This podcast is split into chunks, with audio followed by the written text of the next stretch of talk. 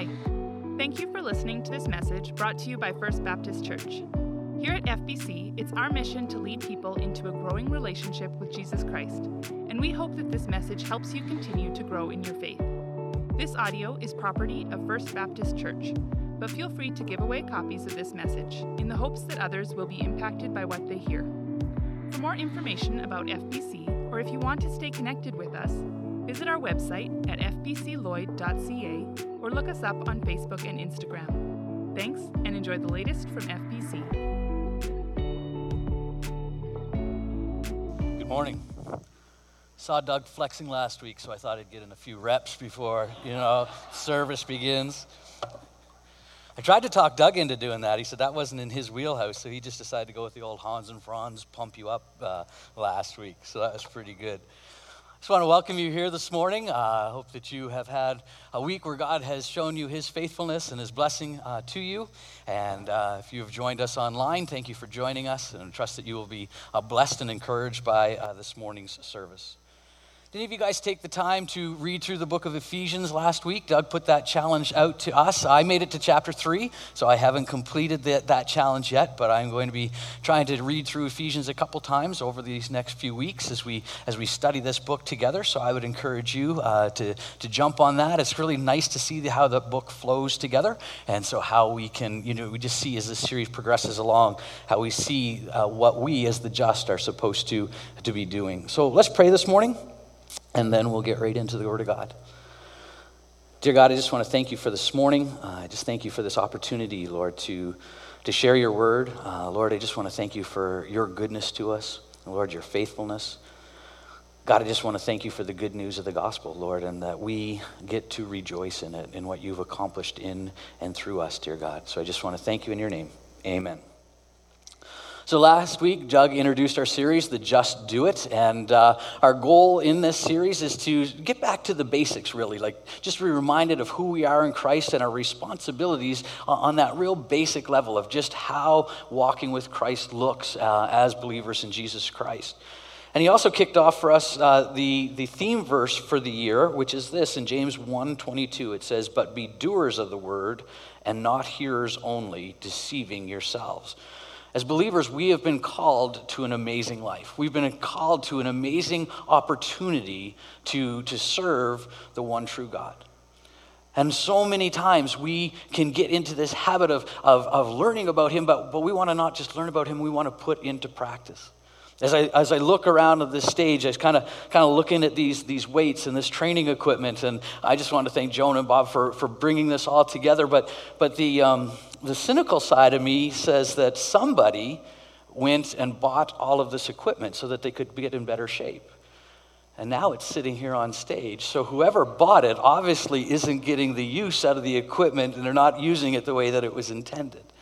And I think, guys, so many times in our Christian life, we can kind of get into that routine. We can have good intentions. We can have lots of information, and, and we have tons of equipment at our disposal to live the lives that we are supposed to live. But yet we can, we can let it sit by the wayside. We can, we can choose not to, to take advantage of everything that God has provided for us. And so over the course of this year, that's our goal is as believers in Jesus Christ to remind each other that, hey, we're not just supposed to be taking in, that we're supposed to be giving out, that we're supposed to be serving other people and serving God so that we can grow in our faith and so that other people can be drawn to the Lord Jesus Christ. And Doug, last week in his, his message, I thought he kicked off this, this study really well. And just want to hit a couple of those highlights because as we think of those highlights, it's going to help us transition from chapter one to chapter two. We see in chapter 1, verse 3, just a quick reminder that, that we are blessed with every spiritual blessing. Verse 5 reminds us of the fact that we're adopted into God's family. Verse 7 tells us that we have been redeemed and we've been forgiven because of what Jesus has accomplished for us on the cross. Verse 11 and 13 remind us that we have an amazing inheritance and we're guaranteed that inheritance because of what the Holy Spirit does in us. And then verses 15 to 23, it's, it's a record of Paul's prayer for the believers. And it's an amazing prayer. If you just take that time even to read through it this week, take a look at that prayer. It prays that God, he prays that God would give the believers wisdom, that they would know the hope at which they were called, they would understand the riches of the inheritance that God has for us, and they would understand the greatness of God's power that is available to all who believe. If you're thinking about your devotions this week, take the time to read through that prayer and just pray it for yourself. Pray that God gives you that understanding of who you are and what He wants you to do. Parents of, of kids, you know, uh, pray that prayer for them. Even if your kids are adult children, pray that for them. You want your children to grow in the knowledge of God. Here's a good outline of things to, to pray for. And being a Christian, guys, as we look through chapter one, we see that it's absolutely amazing. Being welcomed into the family of God and all the things at our disposal. And there is a danger. There's, there, there is maybe a, a human side of us that when we look at all that God has done in us, there may be that danger in thinking, look at what I have become. Look at who I am. I've been reading uh, lately um, a, a small book. It's called Paved with Good Intentions. It's by C.S. Lewis. And it's actually a supplementary book to his, um, his book, The Screwtape Letters. And in the Screwtape Letters, uh, Screwtape is, is a demon, and he's mentoring his, his nephew, who's, who's sort of moving up the ranks in, in the demons. And what Lewis is trying to do in this, in this book is to, to show us how the spiritual warfare kind of plays out. He's writing a fictional book to just to help us understand, you know, how, you know, Satan tries to derail us and tries to, to mess up our testimonies. And one of the chapters in that book is called Nuancing Spiritual Pride. And here Screwtape writes this to his, his young nephew. He, the believer, must be made to feel, and he better not put it into words, how different we Christians are. And by we Christians, he must really, but unknowingly mean my set and by my set, he must not mean the people who, in their charity and humility, have accepted me, but the people with whom I associate by right. Instructions continue on saying, What you want is to keep a sly, self congratulating mix, mixing with all his thoughts, and never allow him to raise the question, What precisely am I congratulating myself about? The idea of belonging to an inner ring, of being in a secret, is very sweet to him. Play on that nerve. Teach him to adopt an air of amusement at the things unbelievers say.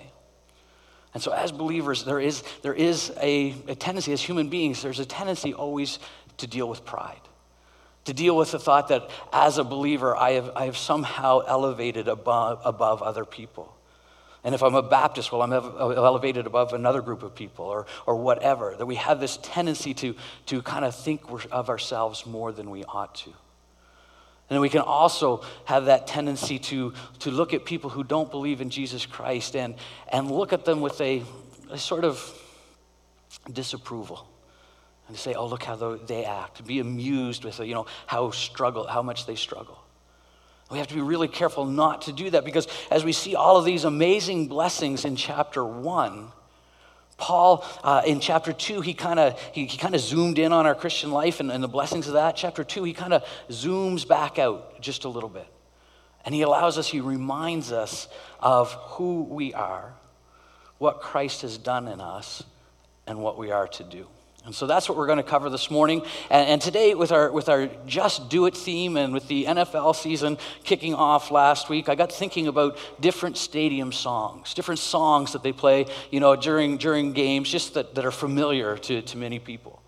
And so, to help our, each, with, our, with each point, I'm going to use a, a, a song title. And again, we're just looking at the title, not the content of the song. Please don't email me later about what a terrible song it is or whatever. Like we're just talking about the titles, all right? Just, just so we know that we, just to help us remember uh, what, what we're, be, we are being taught today.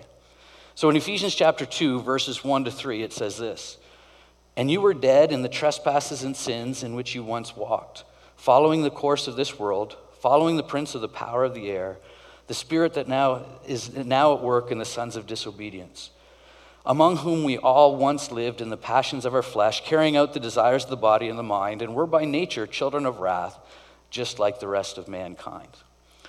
And so, for, for, for point number one and song number one, uh, we're going with Garth Brooks. I've got friends in low places. Okay? I've got friends in low places because as Paul zooms back the camera, he reminds us that each and every one of us start on equal footing. Everybody who's born into this world starts on the same level. And he tells us this in Ephesians 2:1, and you were dead in the trespasses and sins. So we have to understand, guys, that each and every one of us, whether we're, we're here and we don't know Jesus Christ as personal Savior, if you're here and you know Jesus Christ as your personal Savior, each and every one of us started out in life, and unless something changes, continue on in life in the same condition. We are separated from God. We are dead in our trespasses and sins. We are incapable of, on our own, of having a relationship with God. We can't work our way into God's grace. We can't work our way into God's family. You see, when Adam and Eve were in the garden, they chose on behalf of the entire human race, the first two human beings, to reject God, to, to, to disobey God, to reject the life that God offered, and to choose instead death. They didn't realize that they were choosing death at the time. They didn't understand. God had warned them, but, but they just chose not to listen to God. They chose to ignore his warning. As Satan came along and, and tempted them in the Garden of Eden, he promised them life. He promised them independence. He said, You will be like God. And they said, You know what? This God who has created this beautiful world, this God who has placed us in the garden, who has given us this beautiful and perfect place to be, we don't want to serve him. We want to serve ourselves. And that was the line of thinking they took, and they, they chose to disobey God, and in doing that, they separated themselves from God. And every single one of us born into this world since then are tainted by the same sin. We are tainted by sin, and we are separated from God. Paul takes it a little further in verses 2 to 3, describes it a little further, in which you once walked, following the course of this world, following the prince of the power of the air, that spirit that is now at work in the sons of disobedience among whom we all once lived in the passions of our flesh, carrying out the desires of the body and the mind, and were by nature children of wrath, just like the rest of mankind. See what happens here in, our lives as we're born into this world, we are going along with the crowd. We are going along just like everybody else, thinking that we are independent, thinking that we are able to make our own choices, thinking that we are the ones who navigate through life not realizing that there is, a, there is one true God, who is his way is the only way to navigate life. His way is the only way to have true peace and true fulfillment and true satisfaction. But the crowd, it, it, every, we're just going along, we don't understand that. But the Bible tells us Satan has blinded our minds so that we don't understand the gospel. so we have to understand that our lives are just are tainted by sin trialing along. And one of the things that it says here, it says, um, who we once lived in the passions of our flesh. And really, what, what Paul's communicating there is we choose to do what we feel is best in each circumstance. Again, not understanding that there is God's truth, and that is the only solution for each and every circumstance. The teaching here, if you want the theological phrase, is, is total depravity total depravity, our total inability to restore our relationship with God. Everything we do being tainted by sin. Now, that doesn't mean that everybody in this world is going to act out evil in the most extreme way possible. No, we, we don't see that. But J.I. Packer says this it declares that, no, that no part of us is untouched by sin, and therefore no action of ours is as good as it should be. And subsequently, nothing in us or about us ever appears meritorious in God's eyes. Where does that leave us? It leaves us, as Paul describes, as children of wrath, under God's wrath, separated from Him. And that's an equal playing field. Everybody born into this world is born in that state. And unless something changes, we're going to continue in that state for, for all of eternity under the wrath of God, separated from Him. And I'm so grateful that the story of the Bible doesn't end there. I'm so grateful that Paul doesn't get there and just say, well, too bad for you. You're in a rough spot. Hope you navigate life as best you can. It's not the story of Ephesians and not the story of the Bible. And we see uh, this in Ephesians chapter 2, 4 to 9. It continues on. So, in song number one friends in low places reminds us of our condition that we are equal with everybody else born into this world, separated by God, or separated from God because of our sin. I'll read you passage number two, and I'll tell you that the song's by the Rolling Stones, and I'll see if anybody can figure out which one it might be. But God, being rich in mercy, because of the great love which He loved us, even when we were dead in our trespasses, made us alive together with Christ. By grace you have been saved and raised us up with him and seated us with him in the heavenly places in Christ Jesus, so that in the coming ages he might show the immeasurable riches of his grace in kindness towards us in Christ Jesus. For by grace you have been saved through faith. And this is not your own doing, it is the gift of God, not a result of works, so that no one could boast. Can anybody figure out what song by the Rolling Stones might fit here? Come on, somebody listens to the Rolling Stones. Start Me Up, all right? Start Me Up by the Rolling Stones, all right? That's the song that we need here is the fact that we are dead in our trespasses and sins. We are incapable of restoring life with Jesus Christ, with God. But because of God's love for us and His mercy for us, He has given us the ability to be raised in life. He is the one who gives us life. We need Him literally to, to start us up. Why did God intervene for us? Why did he intervene? Why would, why would God take a group of people who have rejected him and go to such extent of sending his son to die on the cross, to take the penalty for our sins, and to raise them up to new life? Why would he do that? Well, Paul tells us very much, it says, but God, in Ephesians 2 4 and 5, but God being rich in mercy because of the great love with which he loved us. One of the reasons is just part of God's nature and character to be merciful. To see people in need and respond to that need is part of the character of God. And it talks about that He is rich in mercy. And I was thinking about that, like how do we how do we illustrate this richness of mercy? And, and one of the things that, that I got thinking about this week is is uh, Shaquille O'Neal. Um, he used to play in the NBA, and now he's part of the TNT broadcast team, one of the best uh, commentator teams in, in sport. But Shaq is also known to be a very generous person. In fact, Shaq has a policy if he goes out shopping, somebody else gets something while he's shopping. He'll buy for, for somebody else if he's out shopping. And on a few different occasions, he's done some pretty, pretty amazing things. Um, on the first date, he was, on, he was out on a date. Sorry, I don't know if it was a first date or not. And so he, play, he paid the bill for everybody in the restaurant. The bill happened to be $25,000, and he left the wait staff the biggest tip that they had ever seen. I mean, you want to talk about a flex? Oh no, I got that, and I got everybody else. Like he's trying to impress this girl hard, all right? But he paid $25,000 for that, just, just generosity, okay? The second one that, that I read about was um, he was he was in a jewelry store and he was he was just looking for jewelry or whatever, and he sees a young man there who was looking for engagement rings. And this guy found a ring that he liked, but he couldn't afford it, so Shaq just bought the ring for him so that he could have this engagement ring for his, for his girlfriend.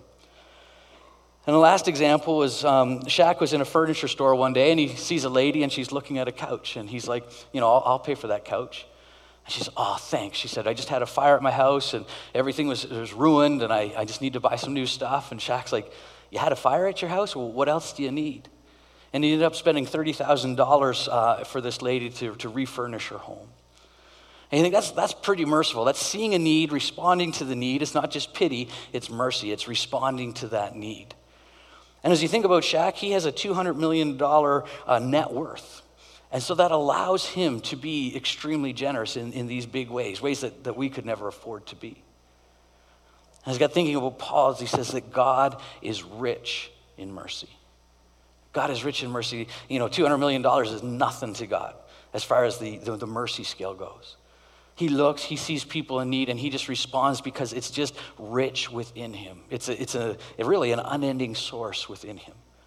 And it just flows from his nature. I see people in need, I'm going to respond to that. And again, before he even created us, he knew it was going to happen, choosing to be merciful beforehand. Second thing that Paul reminds us of is not only that he's rich in mercy, but, but he has great love for us. And I think, you know, how do we how do we get the love of God? How do we grasp that love of God?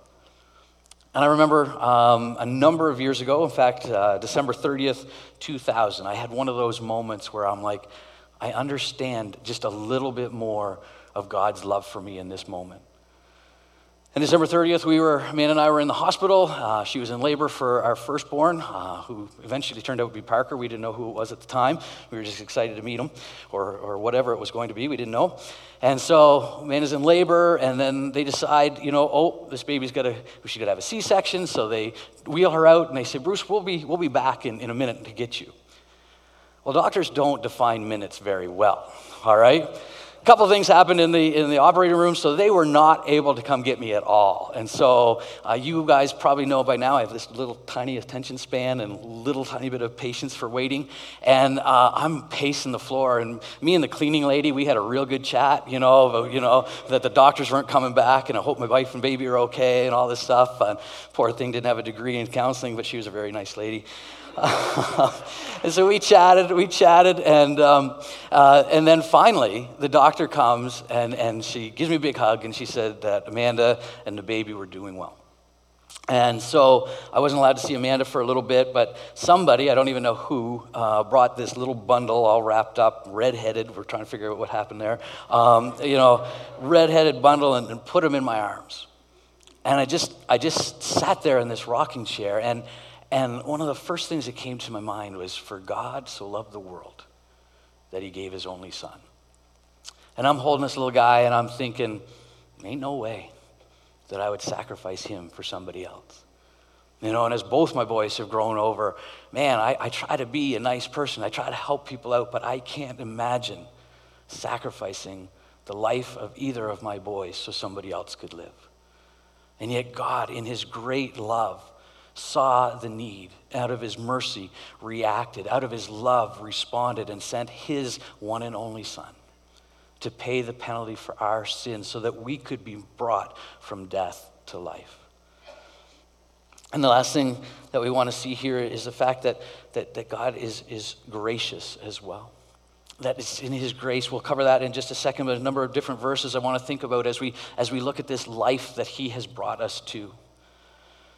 What does it mean to, to be alive in Christ? Ephesians 1, chapter 4, it says this Even as he chose us in him before the foundation of the world, that we should be holy and blameless before him in love. You think about that transition dead in trespasses and sins, unable to, to, to merit God's favor, all of, our, all of our actions falling short of his perfect standard. And then through the death, burial, and resurrection of his son and our placing our faith in him, we go from being dead in sins to being declared holy and blameless before God. That separation that kept us from a good relationship with him, for, that kept us from a relationship with him, is gone. And now we have access to him. We have friendship and relationship with him. Ephesians 1 5, he predestined us for adoption to himself as sons through Jesus Christ according to the purpose of his will. And again, God here looks at us, sees our separation, sees our rebellion against Him. It would be like the, the teenager that lived next door to you. I don't villainize teenagers, but just let's just say there was a teenager that lived next door to you, and he constantly vandalized your home.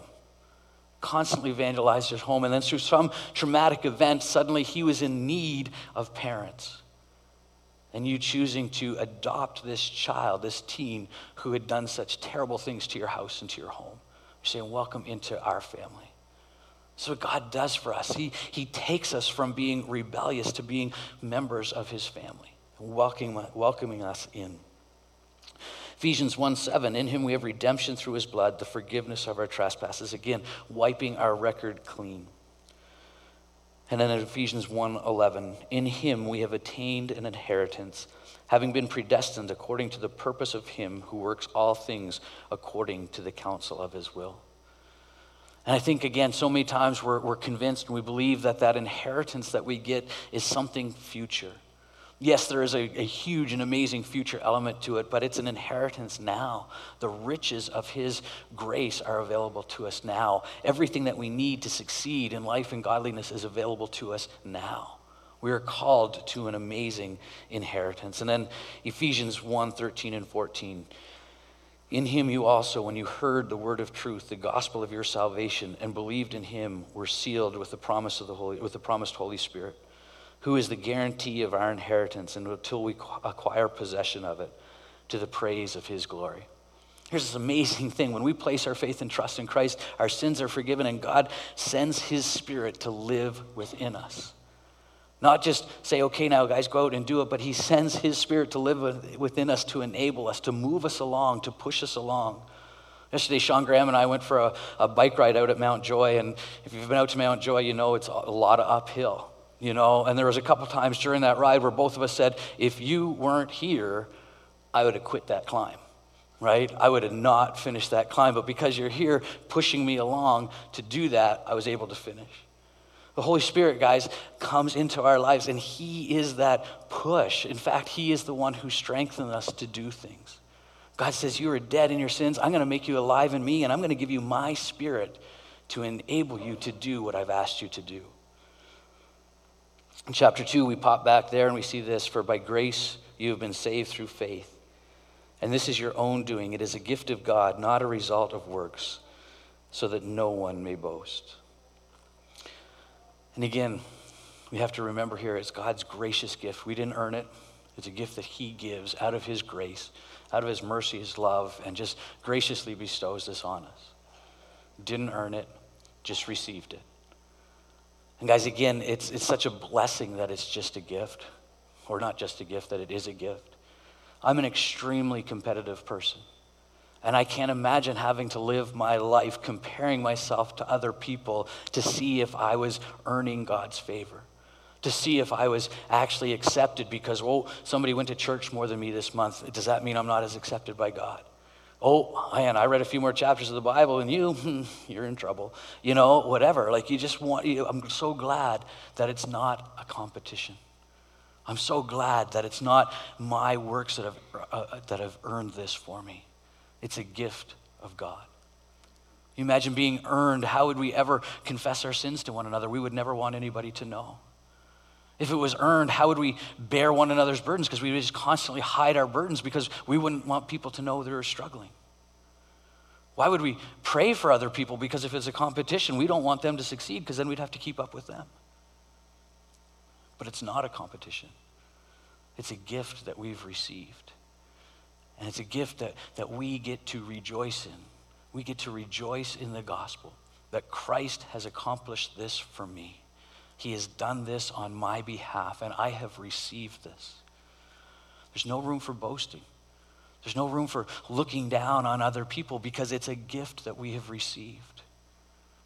We need to look around with this world and, and, and see that those people that haven't received the gift need to hear about it.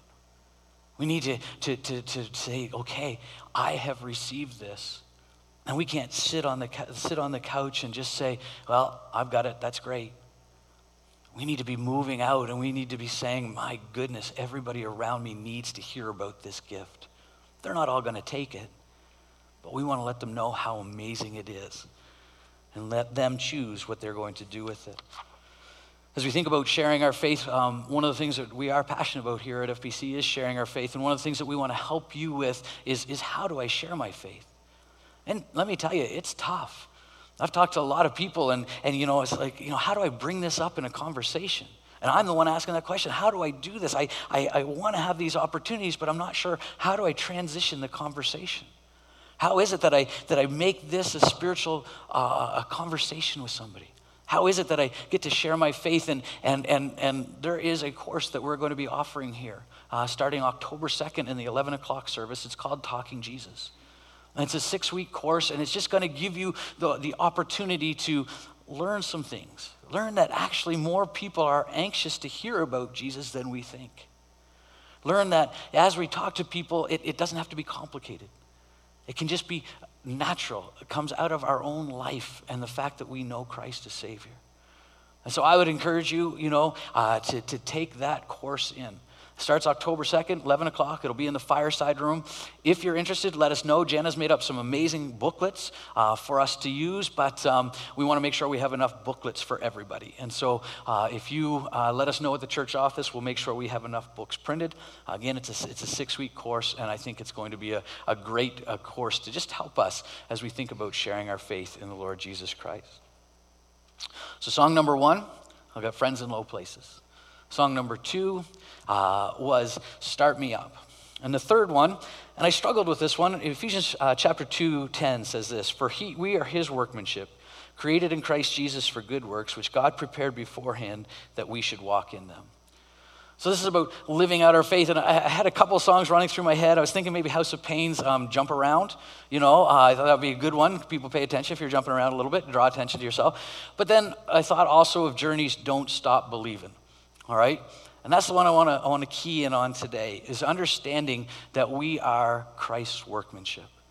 That he is working in us for the rest of our lives to bring out God's character and nature so that other people can see him in us. This summer we had the privilege of being uh, taken to the Royal Tyrrell Museum in, in, near Drumheller. And uh, that's an amazing place. If, you've, if you've not been there, it's pretty cool to visit. Lots of amazing fossils, and realizing that so many of them were found in Alberta was pretty cool.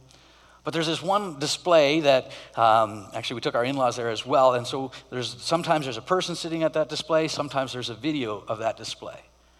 And what that display is is somebody working on a fossil. This tiny little little piece of rock is the girl that had it when we were there this summer, and she's got this magnifying glass, and she's got this little itty bitty tool and a, and a brush. And she is scraping away, bit by bit, stuff that isn't part of the fossil. And she'll scrape and she'll brush it away, and she looked like she was enjoying it. All right? Man, I'm telling you, I watched that for like 30 seconds. I was like, nope, you know, that's really cool, but that's just not for me, right? But the cool part is this, guys, is, is you know, she did enjoy that job. She was excited about the finished project, or she seemed it anyway. God is so excited about transforming us. God is so excited about scraping away that old remnant of sin and revealing more and more of his character in and through us. You know, and, and, and don't stop believing because sometimes, guys, we get this feeling that maybe, you know, hey, we're just not progressing, we're just not growing. Sometimes it's like, boom, you know, we just have these, these great moments where it's like, I'm just growing in God and it's amazing, you know. But oftentimes, guys, it's God just taking that really fine tool just scraping away some of those, maybe just making us a little bit more gentle with other people, just scraping it a little away. And, and it's, a, it's a process, but it's a process that He is willing to do in and through us. He is willing to scrape away if we're willing to let Him. He's willing to brush away the remnants of that sin so that we can reflect Him more and more each and every day. Here it says that, that God prepared beforehand that we should walk in them. And I was thinking, how do we, how do we know what God wants us to do? And this, this Friday morning, I was reading Psalm 119, and I was just reminded of how precious God's word is, how important it is that we read God's word so that we can know those things that God wants us to do. Psalm 119, 9 through 16 says this How can a young man keep his way pure? By guarding it according to your word. With my whole heart I seek you. Let me not wander from your commandments. I have stored up your word in my heart that I might not sin against you. Blessed are you, O Lord. Teach me your statutes. With my lips I declare all the rules of your mouth. In the way of your testimonies I delight as much as in all riches. I will meditate on your precepts and fix my eyes on your ways. I will delight in your statutes. I will not forget your word. As we think about being the just and people who are active and, living out our faith, um, we're kind of like, how do we how do we live this out? We need to be reading God's word. We need to be taking in God's word on a regular basis. You might be a reader and you might think, oh man, it's no problem for me to read 5, 10, 15 chapters of God's word a day. Other people are like, man, if I could get two verses in a day, that's great. You know, but we just need to be taking in God's word. If you're just not a reader, you know, we got this amazing, you know, smartphones now. We can have our, our the Bible read to us even as we're driving in the car. Just be regularly taking in God's word so that we know what these good works are that He, would requ- that he requires of us as His workmanship.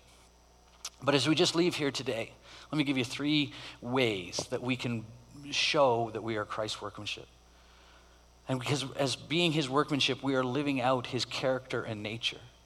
I just want to look at those three pieces of God's nature that we saw in Ephesians chapter 2 God's mercy, his love, and his grace. And so this week, as you go about your lives, look for people who are in need. Look for people that are suffering and don't just pity them. Step in and intervene.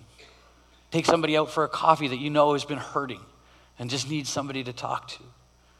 Buy a meal for somebody if you know that they're in need. Look for the ways to see a need and then intervene. Be merciful as God has been merciful to us. Second, look for ways to show his love. And again, if you just think of 1 Corinthians uh, 13, this could be found in just being more patient with other people.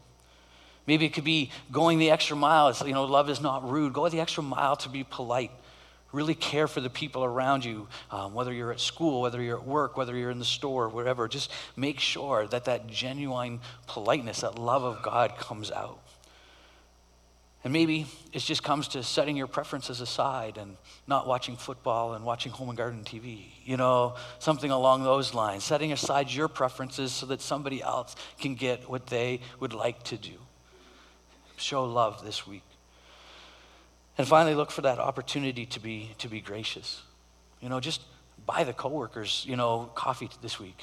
You know, just do something just out of the, out of the ordinary. Just to go, you know what? This wasn't earned. This wasn't something that, that we've worked towards to get. It's just an act of kindness, something that, that isn't deserved. And so, guys, as we close today, as we think about the just do it, you know, as you think about today, the, the just, we get to rejoice in the gospel because we were born in sin. Friends in low places, we were eh, separated from Him, dead in our trespasses and sins. And then He made us alive. He did start us up. He made us alive in Christ through our faith in Him. And He wants us to keep believing that He is working in and through us to show other people what He is like. This morning, if you're here and you've not been made alive in Jesus Christ, if you've not placed your faith and trust in Him, and you're wondering, what is that all about? Please see me. Please see anybody with a volunteer shirt, and they will point you in the direction of somebody uh, who would love to chat with you and just to say, hey, this is how you move from death to life, and this is how you can be assured that you have all of these amazing spiritual blessings that we see here in the book of Ephesians. Let's pray together. Father, I just want to thank you for today. Thank you for your love for us. I thank you for your grace and your mercy. I thank you for the gospel, the good news that you cared enough about us to, to love us, to, to send your son to die on the cross for our sins. Father, I pray that we would never become arrogant in that, that we would never become convinced that uh, we have achieved this somehow on our own. But Lord, I just want to pray that you would just help us to always appreciate what you have done through us and be constantly looking to point other people to you. I just thank you in Jesus' name. Amen. Thanks for joining us this week. And for those of you again online, thank you very much for being with us. Have a great week, guys. Hope to see you next Sunday.